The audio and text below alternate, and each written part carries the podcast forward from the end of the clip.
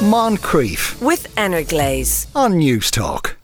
Yes, joining us now for our weekly slot is Joanna Fortune, our parenting expert, stroke guru. Guru. Guru. Oh, I'll take it, Tom. I'll yeah, take I, it. I knew you'd like that. um, you can get your questions into us on WhatsApp 087 1400 106 or text 53106. That will cost 30 cents. Or email us afternoon at newstalk.com. We go straight in with the 17 year old who won't agree on college accommodation.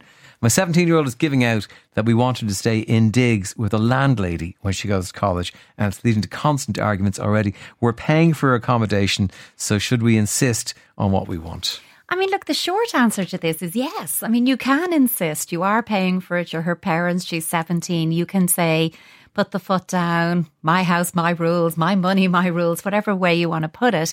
You can. And you can certainly say to her, you know, this is what we're prep prepared to provide for you in year one. It's your first time living away from home.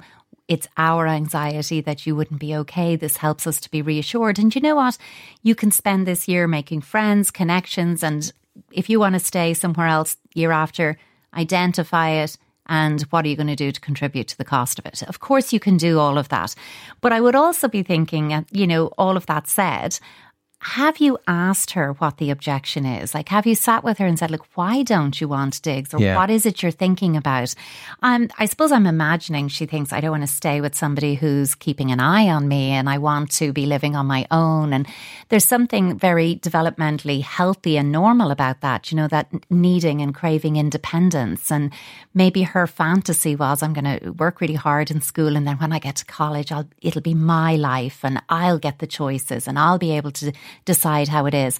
So maybe it is about hearing her out on that and you know kind of acknowledging of course you feel that way it's very normal healthy to feel that way but also sitting down with her and saying okay what is it you imagine digs is like somebody isn't going to be checking her homework and reporting back on what time she came into the house. You know maybe she has misunderstood the nature of digs but also go through with her the options of a I don't know where she's going to be studying but hmm. rental properties.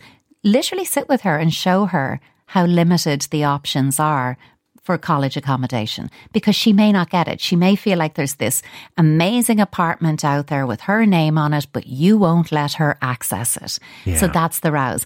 I think some of this, Tom, comes down to hear her out, hold your line on it, but explain your decisions as well.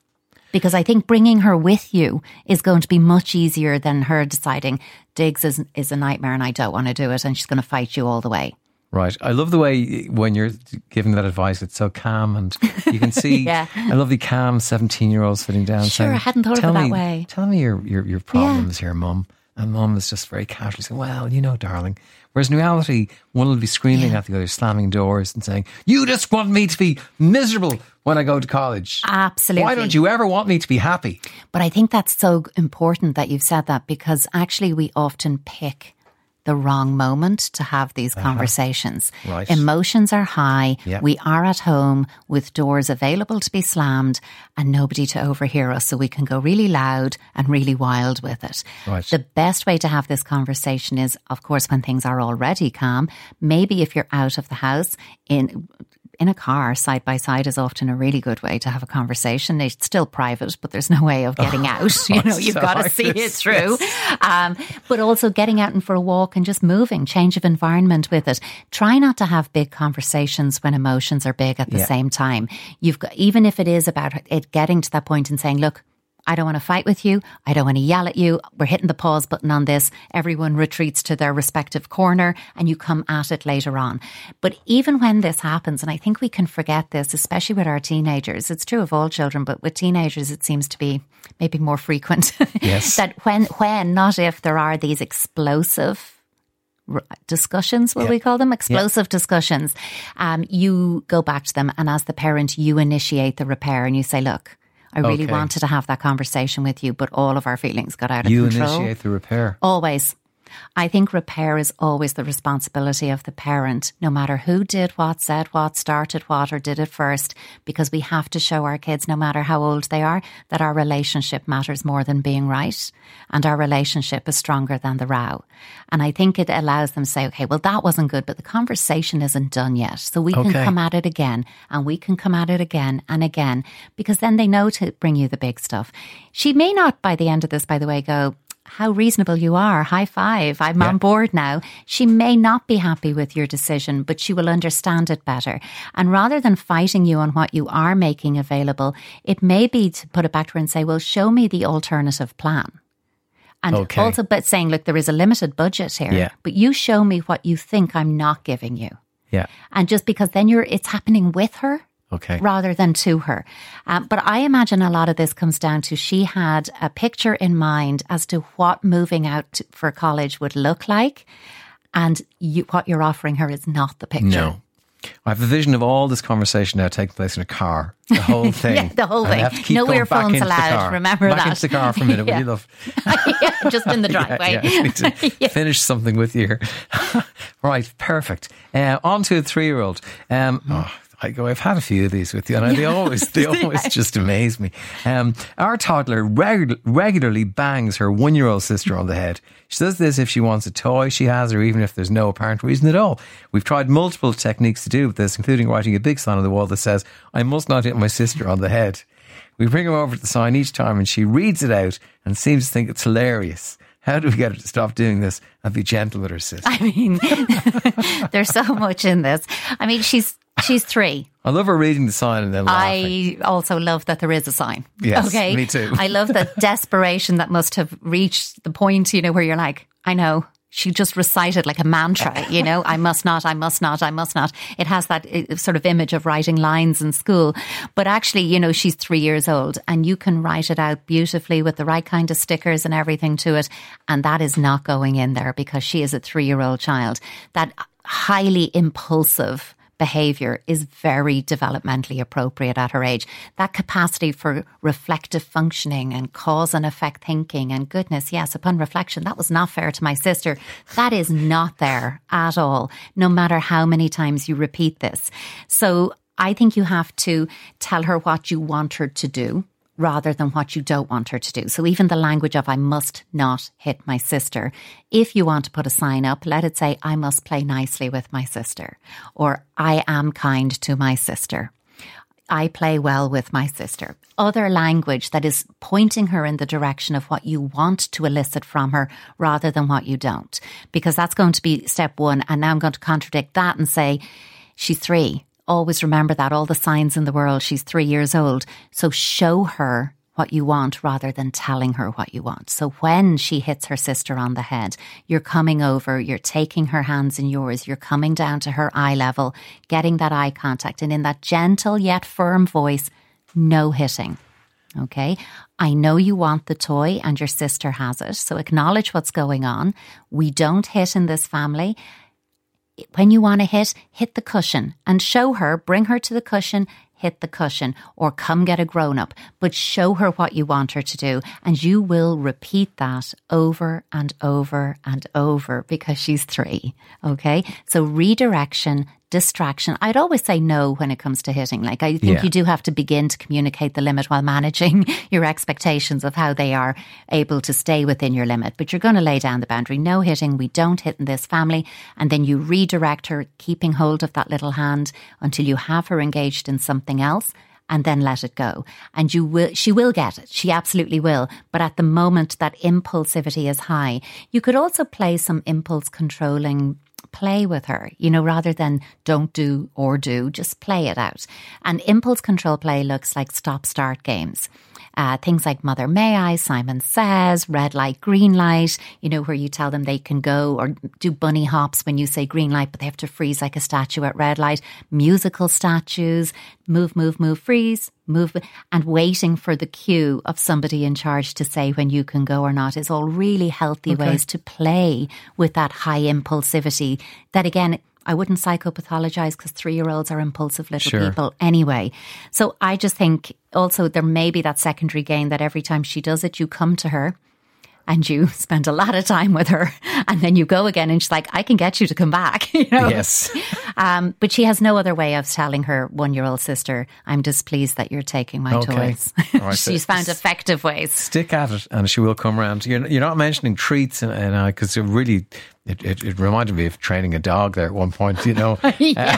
hold the hand redirect no little packet of high value treats. Do you know in your what? I don't really think that that's going to be effective. I think all that does is, I don't know about animals, but it teaches um, children that something's only worth doing if there's a treat involved. That's exactly when what it actually teaches there's a baseline. It's a baseline of you know we don't hit people. But she's three, and it's hard to be three because you have don't have emotional fluency to express what's going on, but you do have behavior. And now you've got this one year old who is even less cause and effect thinking than Yeah. you, and everything that was once yours, yours, and all yours.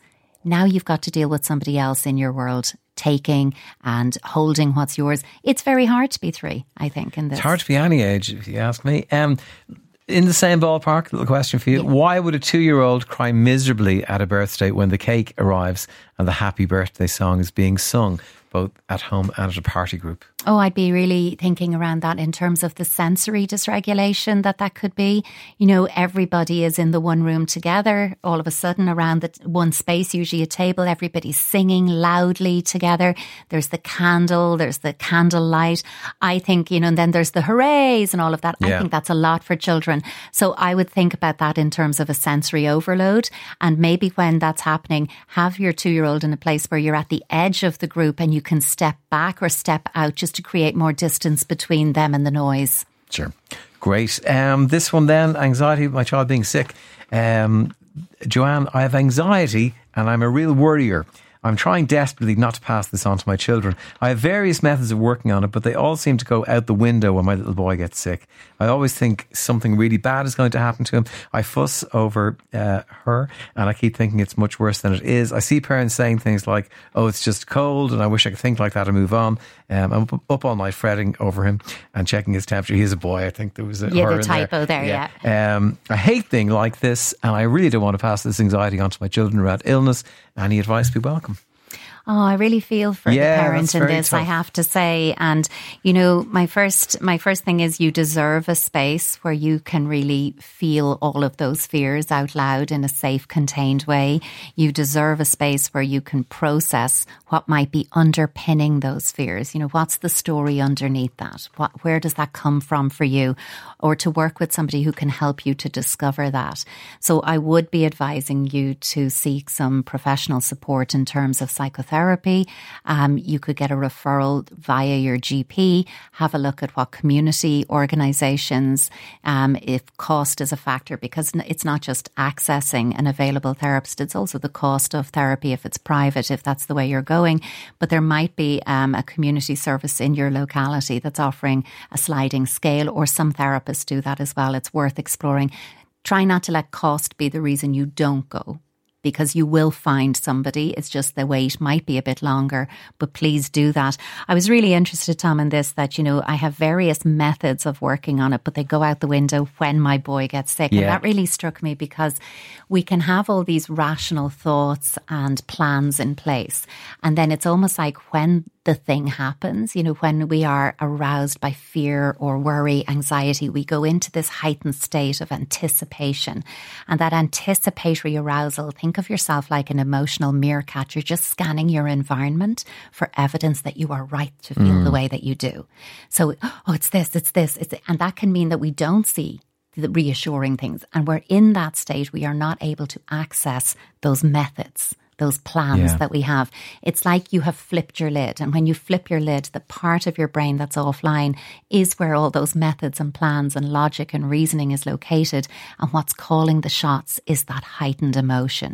So the best thing that you can do in that is to get a little bit of distance, change, separate yourself from the action. So I'm not saying abandon your sick child. I'm just saying move away a little bit from there, turn and look out a window, ideally get outside, get some air, just breathe in and out, feel yourself on the ground, maybe do a sensory countdown just to try and catch yourself from spiraling in the moment. And a sensory countdown would be find five things that you can see, four things you could hear, three things you could smell, two things you could touch, Sure. one thing you could taste. You're doing five, four, three, two, one. while engaging your senses and then come back in. You're, I'm not saying you'll get to a baseline, but it'll help take the edge off that spiraling anxiety in the moment. It's not a cure in and of itself. And then try to sit and go through what is what is possible here. You know, when you're telling yourself he's sick, it's going to be this, it's going to be that, he's the worst thing can yeah. happen. And then repeat that story by saying what is probable. So give yourself permission to say, This is what I'm afraid of. And then go into a place that's like, How likely is that? Let's think and try to do it with evidence. You know, the story I'm telling myself is whatever. Now, is that story a fact based story? What is the evidence? Or is it a, a fiction based story driven by anxiety? Does it come from my child and my child's symptoms, or is it coming from me and my fears? just trying to catch yourself in those moments.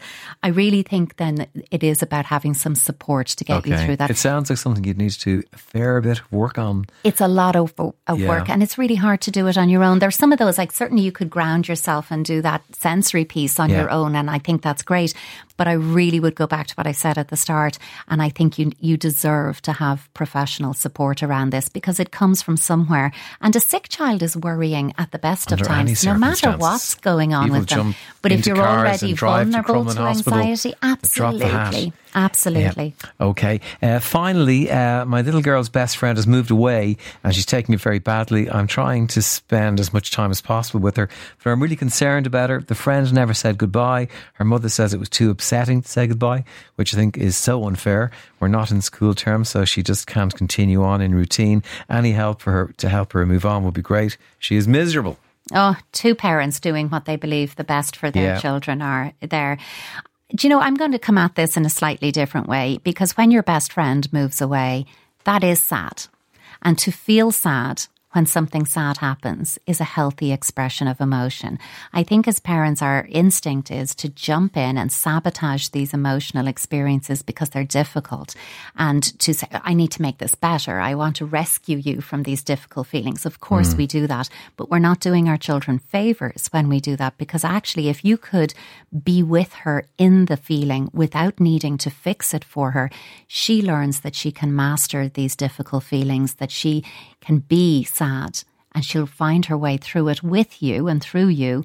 And then she knows that she can handle feeling sad and sad events. And we're building up her emotional sure. resilience and capacity in that. You know, I just think hold a space for her sadness. Let her know you understand what's happening and she's not alone with it. And then you could, you know, give that some time, but you could also stay curious and wonder with her. And again, I don't know, is this appropriate for the other child? You'd have to have a think about it. Can she write a letter or send a card to her friend? You know, become sure, pen yeah. pals in that way. Share some news, post her her favorite chocolate bar to let her know I'm thinking of you. Yeah. I remember the things that you like, but helping them to find other ways of staying in touch. Um, but I think just let her be sad because it is sad for now. Right. A little bit young for, I was thinking, um, social media and stuff, they're a little bit young. a little that. bit young, and I think yeah. there's something lovely about getting something in the post. Absolutely, you know, there's a real yeah. nice. I, I, think that's still true for any of us, but I think at 11 you get you're not used to getting all know, the bills and so rare now. It's even more special. I think so too. Yeah, and 11 years old, you're not getting much post, so yeah. do the that. odd thing comes to the house for us, and they, they you can see the absolute delight in their eyes. Absolutely, and I think you could get really nice note paper and a nice pen. You could really make a fuss of it, and it, it's a way of holding each other in mind but just hold space for her sadness. There is context to it. It's a congruent expression of emotion and try not to jump in and fix it too, too much too soon for her. Sure. Okay, Joanna, great as always. Um, a pleasure. Surprised you didn't get the, the holiday question of do we have to go on holidays with our children? Um, oh, that, um, that was more July. yeah. I, back to was, school is coming. I was the one who was going to ask you. Um, and, and you'll be back next week. So for more questions to 53106 or afternoon at newstalk.com. Moncrieff, weekdays at 2 p.m. With Energlaze on Newstalk.